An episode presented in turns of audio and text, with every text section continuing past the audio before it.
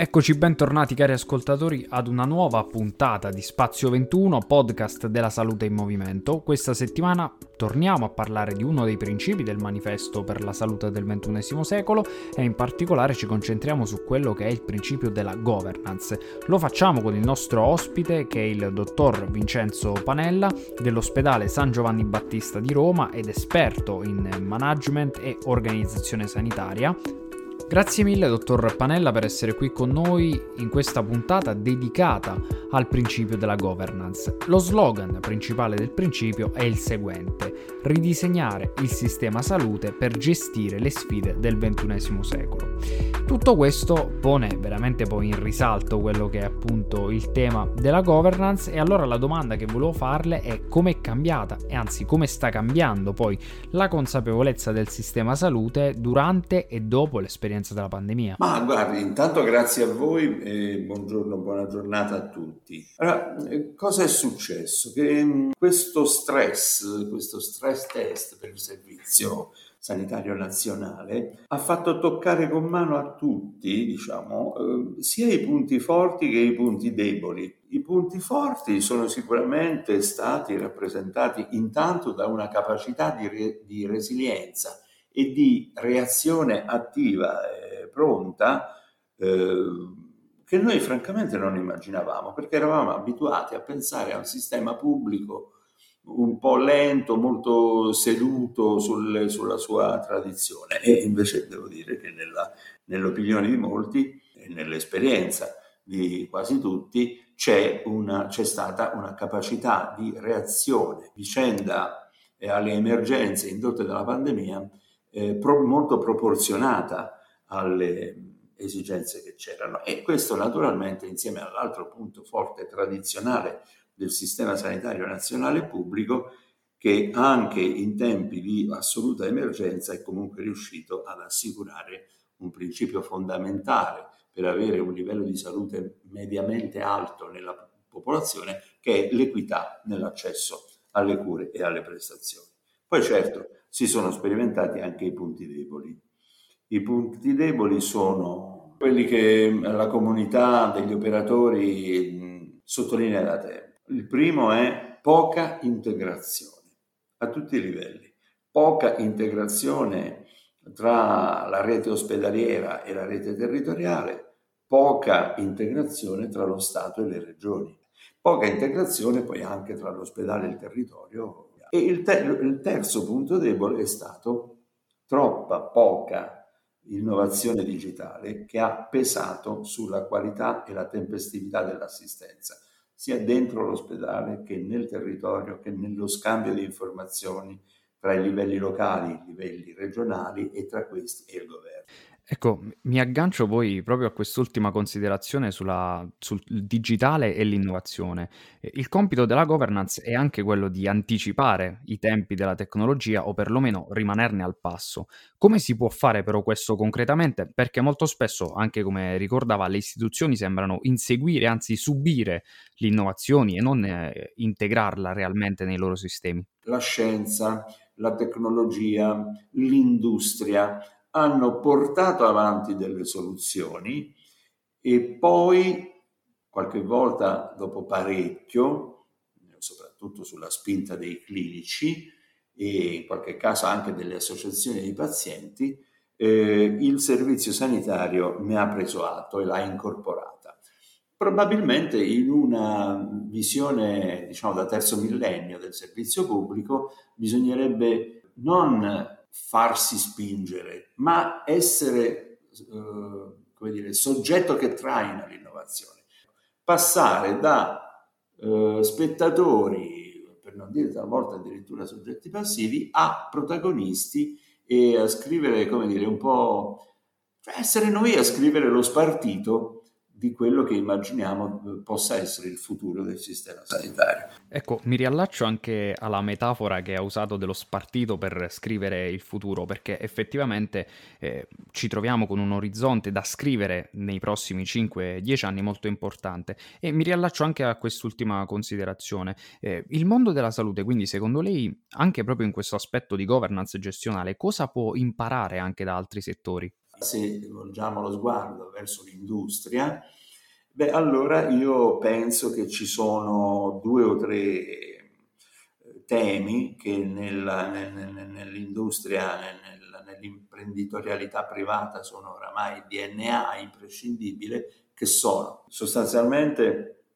mi, mi allaccio a quanto dicevamo prima, un'inclinazione all'innovazione molto più eh, proattiva e molto meno conservativa di quello che è invece nell'area pubblica. Una attenzione a eh, coltivare e premiare il merito come capitale dell'organizzazione, come un, una parte vera e propria del capitale, il capitale intellettuale, il capitale umano, il capitale di conoscenza che nei nostri ospedali, nei nostri servizi si accumula nella testa dei professionisti tutti i giorni e che non sempre è valorizzato proporzionalmente, mentre invece negli altri settori eh, il lavoro sulla valorizzazione del merito e del capitale umano è importantissimo. E eh, la terza questione è eh, il modo di valutare i risultati che si raggiungono. Eh, noi dobbiamo arrivare a un sistema di valutazione di tutti, eh, non soltanto del management, ma anche di chi dirige i servizi clinici, le, le strutture sanitarie to cure, che enfatizzi i risultati in termini di miglioramento o mantenimento della salute. Eh, certamente con un occhio attento, attentissimo anche ai risultati finanziari, perché quando si utilizzano risorse pubbliche è doveroso eh, utilizzarle con la massima trasparenza, con la massima efficacia e con la massima eh, accountability, come dire, cioè con una inclinazione a rendere sempre conto di quello che si fa. Ma all'attenzione finanziaria, che qualche volta è stata forse un po' esasperata, va assolutamente affiancato eh, la valutazione degli esiti in termini di risultati di mantenimento o miglioramento della salute. C'è qualche iniziativa in qualche regione, ma questa cosa produrrà un effetto positivo sulla performance complessiva del sistema salute solamente quando non sarà un simpatico, interessante esperimento fatto in qualche ospedale di qualche regione, ma diventerà un approccio sistematico. Ecco, come ultima domanda invece voglio farle una domanda che invece stiamo riportando un po' in ogni puntata ed è proprio trasversale perché è connessa proprio a quelli che saranno poi i sei tavoli che, del 30 giugno che lavoreranno proprio nell'Agora eh, Salute e Cultura per l'individuazione di sei progetti concreti per il piano Next Generation EU. Eh, in base anche a tutto quello che ci ha raccontato poi in questa intervista, su quale aspetto secondo lei occorre concentrare proprio l'attenzione anche in, in vista di un piano concreto? Concreto? Allora, prima di tutto lo ridico perché veramente è stato un punto eh, pesante, faticoso, mh, rivedere, rivedere il rapporto Stato-Regioni. Eh, io non sono per un unico modello organizzativo dalle Alpi alle piramidi, perché per carità eh, il Servizio Sanitario Nazionale regionalizzato ha consentito ad alcune regioni di mettere a punto dei modelli molto interessanti, molto performanti di funzionamento.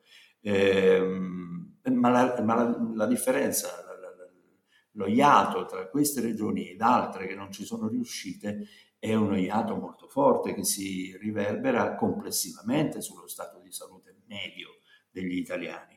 Quindi eh, mantenere un sistema sanitario regionale, lasciare alle regioni la possibilità di adeguare l'organizzazione regionale ai bisogni, alle capacità delle singole realtà regionali, ma definire una piattaforma comune nazionale imprescindibile. Cioè la regionalizzazione non può operare in maniera, vorrei dire, in qualche caso quasi selvaggia su tutto. Questo è un tema di eh, una questione di sistema. L'altra questione importante è, è citata nel, nel, Recovery Plan.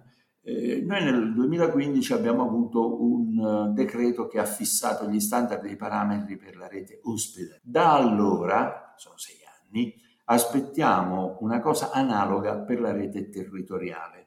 Oggi il territorio non ha un modello organizzativo, non ha una metrica, non ha uno standard diciamo, al quale far riferimento.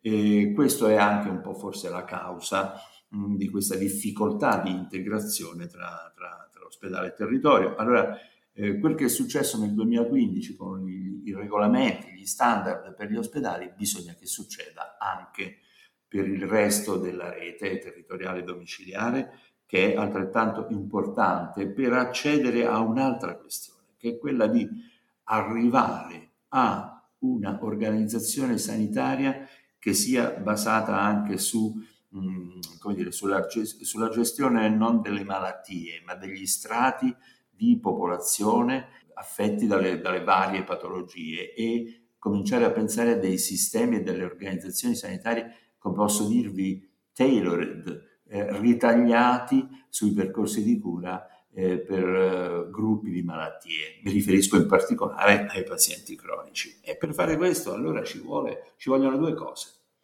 Intanto un um, sforzo enorme di formazione del management, ma non del management, come dire, del top management aziendale, di quel middle management diffusissimo, mm, che è quello che poi nell'operatività quotidiana eh, mette in pratica l'effettiva possibilità che un servizio funzioni bene e funzioni male. L'altro tema è quello che noi faremo il cambiamento di passo del sistema se la trasformazione digitale, che è un capitolo intero molto importante del recovery plan, eh, toccherà in modo profondo il servizio sanitario pubblico.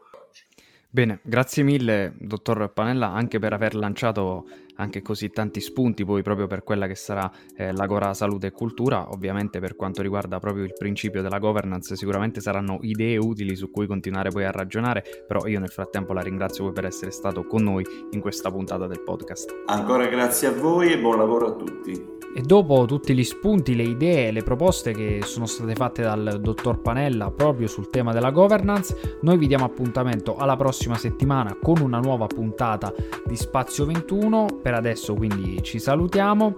Continuate a seguire le attività che stiamo portando avanti con la salute in movimento e proprio per questo noi vi lasciamo tutti i link in descrizione. Buona settimana a tutti e ci sentiamo tra sette giorni il prossimo mercoledì.